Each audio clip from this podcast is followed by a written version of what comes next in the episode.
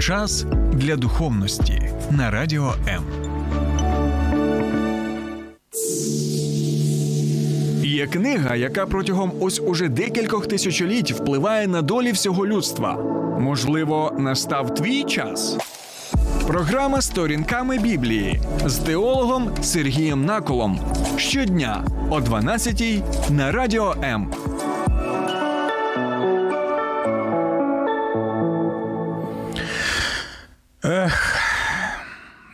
так, мабуть, йому написано.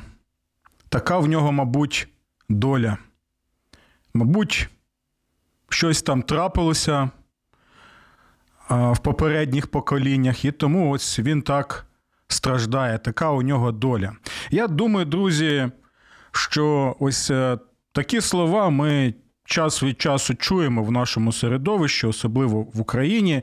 Наприклад, коли людина помирає в ранньому віці, тому що зловживала алкоголем, так і що б не робили, ніяк не могли вилікувати цю людину, то Оточуючи, можуть казати, так йому на роду написано, так що, ну, мабуть, щось там трапилося в попередніх поколіннях, і ось така в нього доля, яка пов'язана з тим, що, можливо, якісь там є так звані родові прокляття.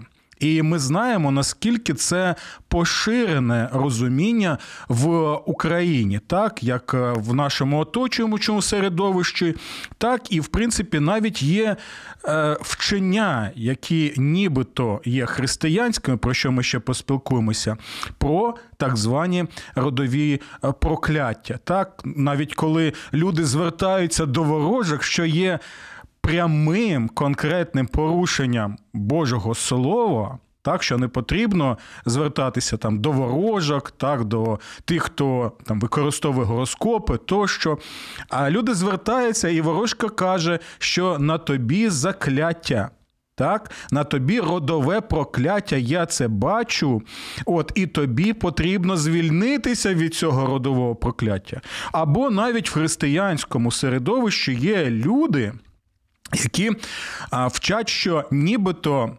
Ти можеш навіть бути вже християнином, слідувати за Ісусом Христом, любити Бога і ближнього, читати Його Слово, молитися і робити те, до чого закликає нас Ісус Христос, але в тебе можуть бути якісь е, хвороби, наприклад, так, або ще якісь проблеми в житті, і ось такі а люди, які називають себе християнськими вчителями, вони пояснюють це наступним чином: так, ти вже з Богом, але в тебе залишилися так звані родові прокляття, бо хтось там в твоєму роді, наприклад, е, там ворожив, чи якийсь гріх зробив, чи був пов'язаний зі світом демонським, тощо. І ось тобі потрібно пройти спеціальний обряд для того, щоб звільнитися від так званих родових проклять. І що, друзі, цікаво що в принципі, в принципі, а в Біблії, ну, ви можете мене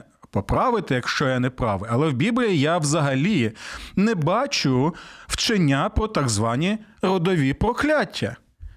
Бо з одного боку це поширено е, в нашій країні, і я особисто вважаю, що е, такі прояви є чим нічим іншим, як е, запозиченням з язичницького нашого минулого. А в той же час, так, ті люди, які називають себе християнськими вчителями і практикують звільнення від так званих родових проклять, не можуть це пояснити.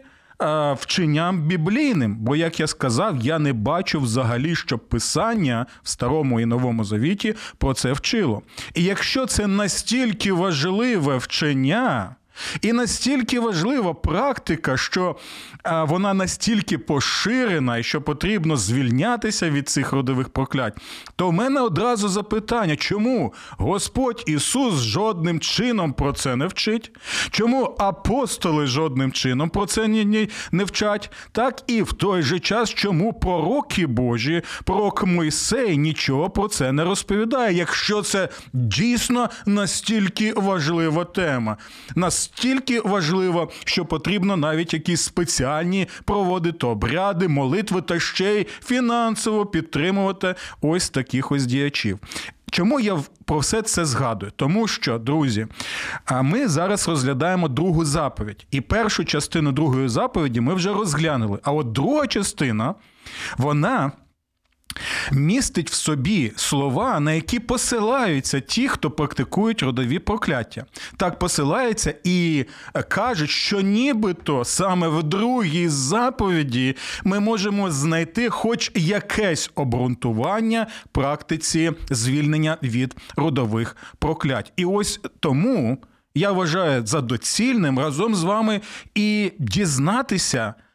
Про що саме йде мова в другій частині другої заповіді в 20 розділі книги Вихід. Я нагадую, що ми протягом вже декількох місяців розглядаємо розділ за розділом книгу Вихід, яка вже яка є неймовірно актуальною і для сучасної людини, особливо 10 заповідей, які містяться саме в 20 розділі. Тому, друзі, я запрошую вас до обговорення цієї теми в прямому етері на моїх двох сторінках це на Фейсбуці, сторінками Біблії, так, а також моя персональна сторінка Сергій Накул. І, звичайно, запрошую вас відвідати мій Ютуб канал Сергій Накул. І якщо у вас є бажання, закликаю вас також підписатися на цей канал і підтримувати україномовний контент Ютубу. І ще один момент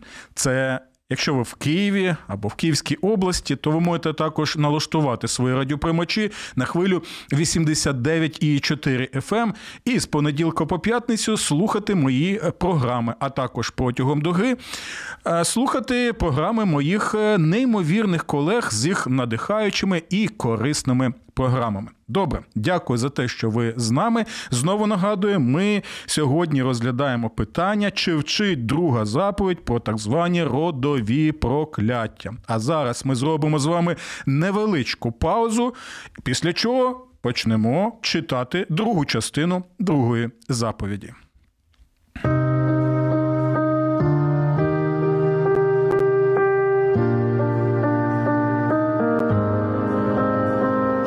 Треба залишатися наодинці з болем.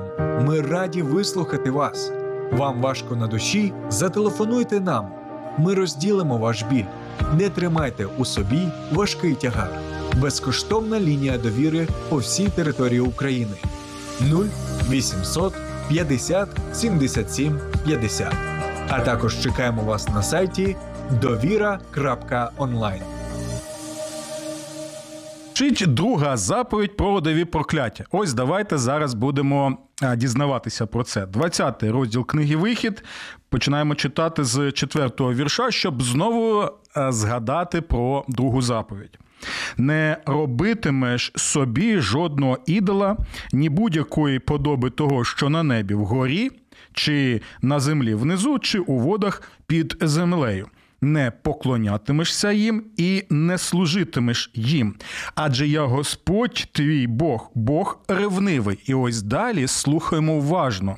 Бо тут є такі слова, які, як е, я згадав так на початку нашої програми, можна в принципі використати для обґрунтування того, що ми називаємо вченням про так звані родові прокляття. Я Бог ревнивий, який карає за гріхи батьків, дітей до третього, четвертого поколінь, тих, хто ненавидить мене і який чинить милосердя до тисячного покоління тим, хто любить мене і дотримується моїх заповідей. Перед тим як ми почнемо розглядати це питання, я ще хочу декілька речей сказати стосовно цієї заповіді. Бо деякі люди, знаєте, чомусь звертають увагу саме на ось ці слова що я караю за гріхи батьків дітей до третього, четвертого поколінь тих, хто ненавидить мене, і кажуть, наскільки ця заповідь покає, показує Бога жорстоким, так що він ось так поводиться з людьми, що він їх навіть карає таким чином. Але ця заповідь показує не жорстокість і. Таке, знаєте, жорстокосердя Бога, а милосердя Бога. Тому що, знаєте, це ми називаємо. Вибірковим поглядом, коли ми концентруємо увагу на щось одне, а ігноруємо щось інше. Бо в цій заповіді ми можемо побачити, що Бог карає до третього і четвертого покоління. Так, і ми ще пояснимо, що це означає. Але який чинить милосердя до тисячного покоління. Тобто тут концентрується увага саме на Боже милосердя, що так, він карає в своєму праведному святому гніві, але це 3-4 покоління. Але в той же час, якщо ви перебуваєте з Богом, це до тисячі поколінь. Тобто завжди звертайте на це увагу. Добре. Далі. Про що ж тут йде мова, коли заповідь нам каже, що Бог карає за гріхи батьків дітей до 3-4 поколінь? Бо люди можуть сприймати це таким чином, що батьки щось накоїли і згрішили у свій час, так? І за їхні гріхи тепер страждають люди. І це те, що ми називаємо родовими прокляттями. Ось чому якісь є проблеми в житті людини, навіть тієї, яка любить Бога, так і слідує за Богом. А їй кажуть, просто це родове прокляття, від якого тобі потрібно звільнитися, і ось можуть посилатися на ось цей текст, що він карає за гріхи батьків дітей до третього, четвертого поколінь нібито дивіться, людина і любить Бога, так, нібито і слідує за Богом, так нічого. Нічого не чинило такого, що чинило їх їх батьки там чи ще хтось, але в той же час страждає саме за те, що вони зробили. Так про це йде мова чи ні? Перед тим як ми знову будемо відповідати на це запитання, я ще хочу е, сказати один момент, що дійсно може бути таке, що ми можемо страждати внаслідок гріховних дій наших батьків. Так, наприклад, якщо. М- Дитина була народжена так мамою, яка залежна від наркотиків, так і у якої є снід, то є ймовірність того, що ця дитина буде страждати, так і може також бути з цим е, снідом. Тобто ніхто не каже, що цього нема. Це дійсно так. Але тут йде мова саме про те, чи вчить а, ось цей текст який карає за гріхи батьків дітей до 3-4 поколінь саме про родові прокляття. Але дивіться, коли ми читаємо священне писання для того, щоб дізнатися, про що тут саме йде мова, ми повинні розуміти наступне: тут Бог карає не тих, хто хоче нібито і слідувати за ним, так, а вони отримують покарання за гріхи своїх батьків. А тут мова йде про дітей які, так як і їх батьки, чинять ті самі речі, що й чинили їх батьки. Ось про що йде мова, якщо ми розглядаємо цей текст через призму тлумачення священного писання. Я наведу вам лише один такий приклад, щоб ви могли краще це зрозуміти, бо цей приклад з другої книги царів, так. 17 розділ, і там саме мова йде про порушення Серед іншого, і другої заповіді або ідолопоклонства, і таким чином цей 17 розділ другої книги царів може слугувати для нас тлумаченням, поясненням суті ось цих слів, що караю. Дітей за провину або за гріхи батьків до третього, четвертого покоління. Знову нагадую, тут підкреслюється, що покарання це або родове прокляття, тут навіть мови не йде про це, так, а про те, що батьки вони роблять і коять те саме, що їх батьки. Слухаємо уважно з 10-го вірша. Вони ставили собі стовпи та священні камені статуї Астарти на кожному підвищенні та під кожним розлогим деревом.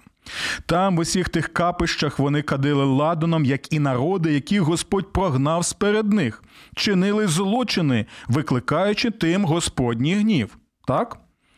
Вони служили ідолам, про яких Господь їм говорив, що не слід цього робити. Де не говорив? Правильно, в другій заповіді. Далі читаємо.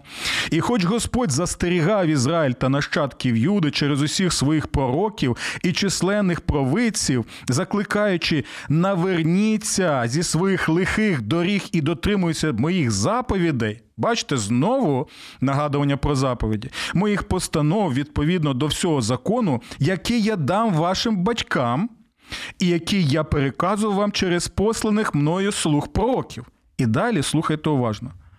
Але ж вони не слухали, а стали такими ж твердоголовими, як і були впертими їхні батьки. Вони не довіряли Господу своєму Богові. Вони цілковито знехтували його постановами та його заповітом, який він уклав з їхніми батьками, так само, як і його застереження, які він дамав. Вони пішли за марнотою. І оце слово марнотою це можна перекласти як ідоли. Тобто, згідно цього слова, вони пішли за ідолами, які є марнотою, тобто за ніщо пішли, і самі стали ніщо. Слухайте уважно. Вони пішли за марнотою, так що самі перетворилися на марноту, як і ті народи, які довкола них, і щодо яких Господь їм заповів, аби не наслідували їх. Вони відкинули всі заповіді Господа свого Бога і зробили собі два литих тельця, влаштували собі священні гаї Ашери і поклонялися всьому небесному воїнству та служили валові. І далі перелік йде ще ось цих практик, пов'язаних саме з ідолопоклонством. Але для нас важливо саме ось ось цей 14-й вірш, який пояснює, що означає вираз карає дітей за провину батьків до 3-4 покоління. Але ж кого карає? В тих, хто не слухає і стає такими ж твердоголовими, як і були впертими їхні батьки. Ось тому вони не довіряли Господу своєму Богові і таким чином вони порушували другу заповідь. Тобто мова взагалі не йде про якісь там е, родові прокляття. Мова йде про конкретну практику, яку, які слідують і діти, так, яку вони прийняли від батьків, і таким чином, що вони стають об'єктом справедливого, святого, праведного Божого гніву, про яке він і попереджає в 20 розділі книги Вихід в Е, другій заповіді. Добре, друзі, ем, ми зараз. Розглянемо ще, якщо у нас є запитання. Ага, це не запитання, це більше е, коментар. Я бачу, що тут у нас є е, пані Ірина, яка своїм коментарем пише, що доволі е, цікава тема, але в той же час вона може спровокувати багатьох людей. Ну, я думаю, це, це буде чудово, якщо я зможу спровокувати людей, і в нас буде конструктивна розмова, діалог на цю тему, для того, щоб ми краще зрозуміли Боже Слово і як його застосовувати саме в наших життєвих обставинах. Далі, на що я хотів ще звернути вашу увагу, так? Та це, е, звичайно, важливий текст, це 18 розділ книги пророка Єзекіїля, який також чудово нам пояснює, е, що діти не несуть відповідальності за гріхи батьків. Це важливий момент. Кожен відповідає за свій гріх. Так, ми всі народжені в грісі, які ми наслідували від Адама і Єва, так? І таким чином, що ми знаходимося в стані духовної смерті, яка призводить до фізичної смерті, все це є і все це вчить святе Писання, але в той же час. Біблія чітко, конкретно, ясно запевняє нас, гарантує нам, що усе, що потрібно зробити, щоб звільнитися від наших гріхів і ось цього прокляття, яке ми самі на себе так перейняли від наших батьків. Прабатьків Адама і Єва. Це що потрібно зробити? Те саме, що зробив хто? Людина, яка висіла на хресті. Пам'ятаєте? Саме е, розбійника, який звернувся до Господа і сказав: Пом'яни мене, Господи, все. І цього достатньо звернутися до Бога з проханням, щоб Він простив нам наші гріхи, очистив нас кров'ю Ісуса Христа. І що важливо, що Слово Боже нас запевняє про наступне. І, до речі, там знову жодного жодного слова нема про так звані родові прокляття. Слово Боже каже, і слухайте уважно, це було актуальним тоді, і це актуально зараз. Так? Що кров Ісуса Христа очищує нас від усякого гріха. Ви почули ці слова? Слово Боже запевняє, якщо ми йому довіряємо, що кров Ісуса Христа настільки дієва, настільки потужна, настільки зціляюча, що вона звільняє в нас від кожного гріха. І чомусь ми не читаємо далі, але є якісь винятки, але є якісь родові прокляття. Нема. Все. Той, хто покликав, той по імення Господня покликав, він знає, що Господь звернеться до нього. І ось такі речі ми і читаємо саме в 18 розділі книги про Єзекіля. Давайте приділимо е, серйозну увагу саме цьому розділу, бо тут, ну я думаю, просто неймовірно пояснюється Боже вчення на цю тему. Пророк Єзекіл пише: надійшло до мене Господнє слово такого зміну, змісту. Тобто це не фантазія Єзекіла, так? От зараз є багато так званих пророків, але ще ті, знаєте, мрійники, фантазії такі видають за Боже Слово, аж аж вуха в'януть, на жаль. Але слухаємо Боже Слово. Для чого ви вживаєте в Ізраїлевому краю прислів'я, говорячи, батьки їли кислий виноград, а в дітей на зубах оскомина? Тобто, що це за прислів'я? Батьки їли кислий виноград, а в дітей на зубах оскомина. Тобто батьки грішили, і тому що, і тому діти страждають за гріхи цих батьків. Так? Але дивіться, як пояснює це пророк Єзекіл. Як я живий, каже владика Господь, тобто він клянеться зараз тут Бог. І звертає нашу увагу на те, що буде далі відбуватися в пояснення. Як я живий, каже владико Господь, ви не будете повторювати це прислів'я в Ізраїлі. Ова! Чого це не будете? Тобто що? Воно неправильно тоді? Слухаємо далі. Адже життя всіх людей в моїй владі, як життя батька, так і життя сина. Той, хто грішить, він і загине. Почули ці слова? Той, хто грішить, він і загине.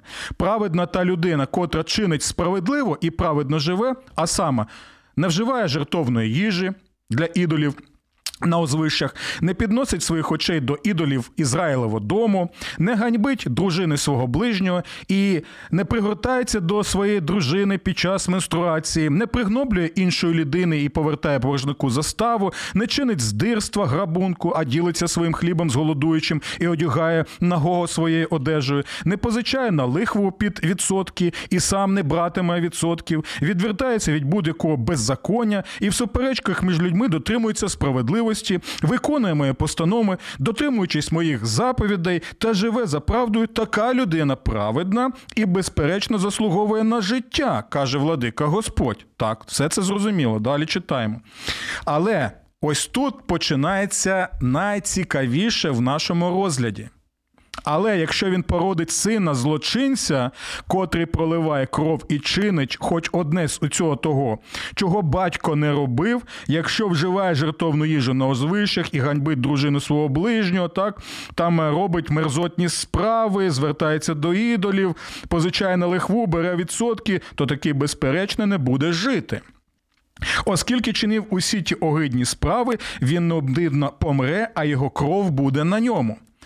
А далі він ще більше пояснює, що краще ми могли зрозуміти е, саме другу частину другої заповіді. Але якщо народжений від нього син, зауважуючи всі гріхи свого батька, які той чинив, не повторювати їх, почули? Нечестивий народжує сина, але син бачить, що коїв його батька, і він не бажає повторювати те саме, що робив його батько або дідусь, і ще там одне покоління. І знову перелік іде, так, не пригноблює іншої людини, не бере застави, не здійснює здирства, ділиться своїм хлібом з голодним, одягає на голову свою одежду, стримує свою руку, щоб не кривдити убогого, не позичає на лихву заради прибутку, а виконує мої постанови, дотримуючих моїх заповідей, то він не помре за провини свого батька, а безперечно буде жити. Почули ці слова, друзі? Тобто. Він не відповідає за гріхи свого батька, він не відповідає за гріхи свого діда, якщо він знаходиться в системі координат саме Божих заповідей, слухає Бога, виконує їх. І знову пророк Ізекіл міг сказати: але, але є виняток, є ще родові прокляття. Але чомусь пророк, який звіщає Боже Слово, жодним чином не обмовляється про якихось там родові прокляття. І ось питання: якщо це настільки важливо, і наскільки ця практика може бути поширена, як нас можуть запевняти, то чому пророки Божі?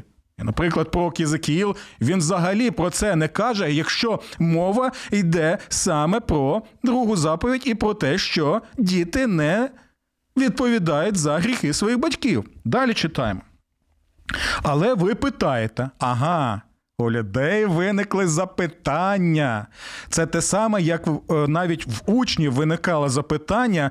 Пам'ятаєте, коли вони звернулися до Господа Ісуса Христа стосовно сліпонародженої, кажуть: Господи, а хто зрішив він чи його батьки? І тут Господь міг би використати цю нагоду для того, щоб навчити їх вченню про родові прокляття. Але Господь, знаєте, так вербально робить такого ляпаса, шокує усіх і каже: е, друзі, не зрішив ані він.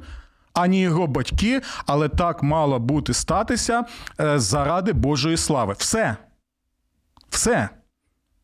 Розумієте? Все. І ось далі, але ви питаєте, як то так, що син не відповідає за злочин батька?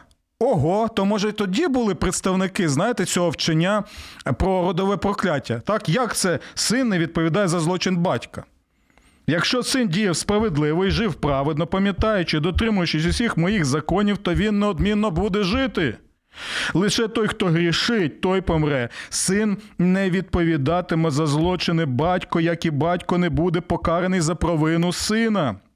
Праведність праведного з ним залишиться, а беззаконня злочинця впаде на нього. Друзі, просто поясніть, можливо, я не так розумію увесь цей розділ, який ми читаємо, і те, що ми читали також, пам'ятаєте, з другої книги царів 17 розділ. Так, я знову нагадаю ці слова. Так, але ж вони не слухали, а стали такими ж твердоголовими, як були впертими їхні батьки. А вони не довіряли Господу своєму Богові. Будь ласка, ви можете написати що ви думаєте стосовно цього запитання, цієї теми, які у вас є думки, чи погоджуєтесь ви зі мною, чи не погоджуєтесь? Бо, на мою думку, це доволі така актуальна тема. Як ви можете побачити, вона пов'язана саме з розглядом другої заповіді. Але далі ще читаємо. Давайте я ще раз повторю цей вірш, бо він важливий. 21-й, так? І 20-й перед ним. Лише той, хто грішить, той помре. Син не відповідатиме за злочини батька, як і батько не буде покараний за провину сина. Праведність праведно з ним і залишиться, а беззаконня злочинця впаде на нього. Проте, якщо беззаконник, а тепер слухайте уважно, надія навіть є. Для беззаконника, які коїть усі ці речі, про які розповідає пророк Єзекіїл, так? Ми читаємо: проте, якщо беззаконник відвернеться, залишить від усіх своїх гріхів, які він чинив, і буде дотримуватись усіх моїх заповідей, діючи справедливо і живучи праведно, він, безперечно, буде жити і не помре. Всі його злочини, які він чинив, не згадаються йому. І він житиме завдяки своїм подальшим праведним учинкам. І 23-й вірш. Хіба я маю задоволення від смерті грішника? запитує владика Господь. Хіба я не прагну, щоб грішник відвернувся від своєї злочинної дороги і жив?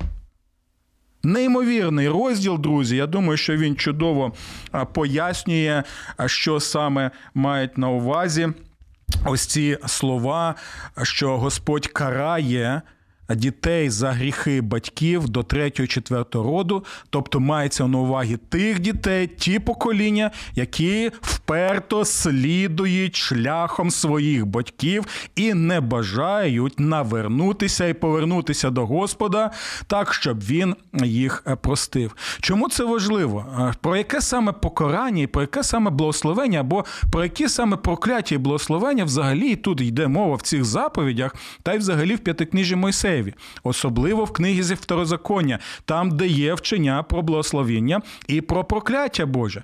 Благословіння це життя. Ось чому тут мова йде про що? Так, про життя і про смерть. Таким чином, благословіння це життя, а прокляття це смерть. Про це і згадується. Але що це за благословіння і прокляття? Це саме те, про що каже Господь до свого народу звертається, коли укладає з ними свій завіт, так?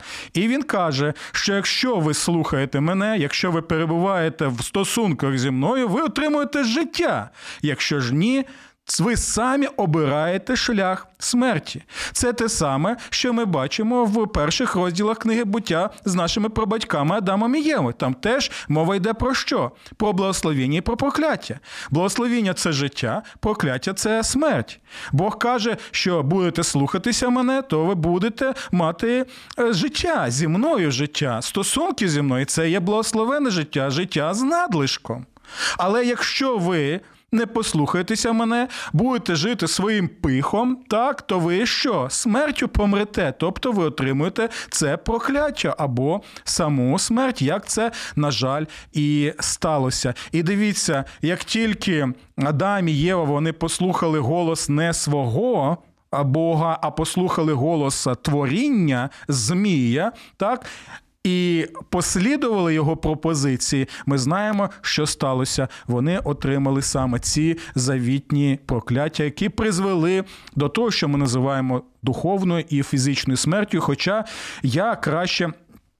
Пропоную називати це завітньою смертю, бо про це саме і йде мова. Але в той же час, в той же час, ми можемо побачити так в притчі про блудного сина, друзі, цікавий виріс. Коли блудний син повернувся до свого батька, батько каже: Мій син був мертвим. Був мертвим, тобто він пішов від мене, він не мав зі мною стосунків, він пішов шляхом смерті, так? Але він це усвідомив, повертається, він каже, він був мертвий, але зараз який? Зараз живий. Це про те саме йде мова і у пророка Ізекіля, коли він каже: але якщо грішник навернеться від своїх гріховних шляхів і повернеться до мене як блудний син, то я прощу йому усі ці гріхи. І запевнення ми це можемо мати саме в Господі Ісусові Христові. Давайте зробимо невеличку паузу, і тоді далі ще будемо розмірковувати на цю тему. Біблія під іншим кутом. Програма Сторінками Біблії з пастором Сергієм Наколом. І от тепер дивіться, наскільки це важливий момент, так? Щоб. Навіть в цій заповіді ми могли побачити нашого Господа і Спасителя Ісуса Христа. Чому? Дивіться, Господь Ісус це Бог в плоті, так? Який прийшов на цю землю і прожив життя в нашій власній шкірі. І це унікальне. В жодній релігії ви такого не знайдете, щоб сам Творець став людиною, такою самою, як і ми, в усьому, окрім гріха, та ще й помер насильницькою смертю, став жертвою лжесвідчень, став жертвою корумпованого суду, став жертвою зради, став жертвою знущань так, фізичних, фізіологічних, психологічних, духовних тощо, цілісно, все це є. Він був праведним в усій повноті. Він не повинен був йти на хрест. Він не повинен був помирати за грішників.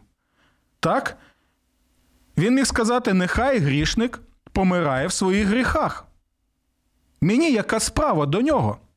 І це була Божа справедливість.